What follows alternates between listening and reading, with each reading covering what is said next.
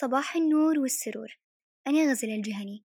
أقدم لك نشرة الجريد الحياة بتاريخ اليوم 9 محرم 1443 لا تنسى تجهز كوب مشروبك المفضل وتستمتع بنشرة الجريد الحياة لجودة حياة تبدأ من الفرد إلى المجتمع.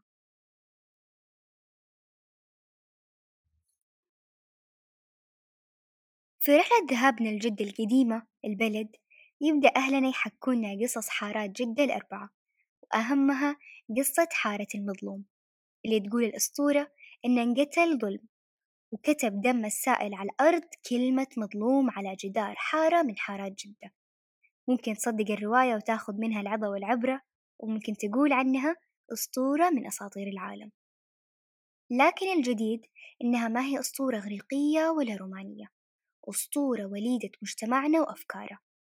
طبعا لا تخلو روحتنا البلد من التمشية فيها وذكر كل البيوت والأسواق منها الملاهي اللي كانوا يلعبون فيها أهلنا.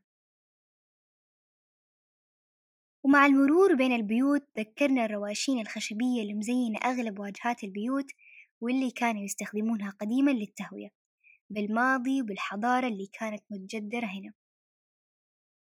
يذكر أن جدة مدينة موجودة منذ آلاف السنين في بعض الروايات تقول سبب تسمية مدينة جدة بهذا الاسم لنزول أمنا حواء فيها.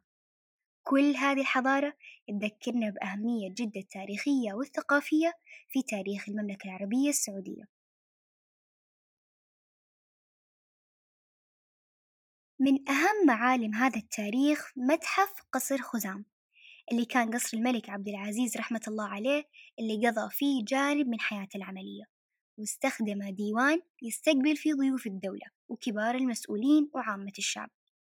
ومتحف بيت البلد اللي يعرض مقتنيات أثرية متنوعة في عصور ما قبل الإسلام والعصور الإسلامية إضافة إلى مقتنيات تراثية ونماذج من الحرف والصناعات اليدوية وأدوات الصيد البحرية وأثاث البيت الجداوي.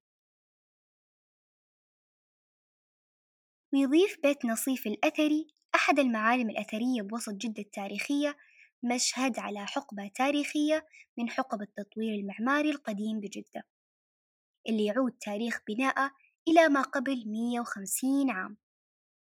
شهد العديد من اتفاقيات العلاقات والتعاون اللي أبرمها الملك عبد العزيز مع عدد من مبعوثي وسفراء الدول الصديقة. وما ننسى أكبر متحف في جدة مدينة الطيبات. واللي يضم أكثر من 14 ألف قطعة أثرية وتراثية موزعة على ستة وسبعين قاعة. تشمل بيت التراث العربي والسعودي ومعرض للملابس والحرف التقليدية وبيت التراث الإسلامي وبيت التراث العالمي طراز الفنون الإسلامية في البناء والحرف اليدوية. إذا تبى تعرف قصة نور المناعي مع زهرة الخزام راح تلاقيها في حلقة بودكاست جريد الموسم الأول في الدقيقة سبعة وعشرين. ما تخلو أي نشرة من توصياتنا. هالمرة جايبين لك فوائد الصيام البدنية والروحية. طبعا الإنسان الصائم أكيد إنه يتمتع بالهدوء والسكينة اللي تغمر قلبه وتزيد الإيمان بداخله. يتعود الصائم على تحمل المشقة ويتعود على الصبر لأن الصيام يعمل على تهذيب النفس.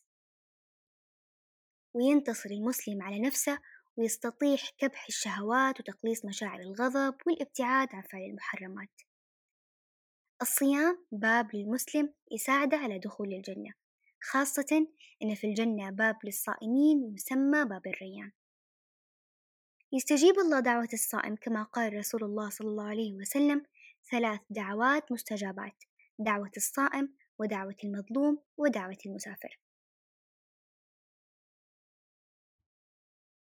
شاركنا رأيك بالنشرة وإذا عندك توصيات ودك تشاركها مع فريقنا تواصل معنا عبر tuesday@jaridpodcast.com إرشيف الجريد الحياة راح تلاقي فيه كل شي فاتك وإذا ما كنت مسجل في قائمتنا البريدية اشترك الآن.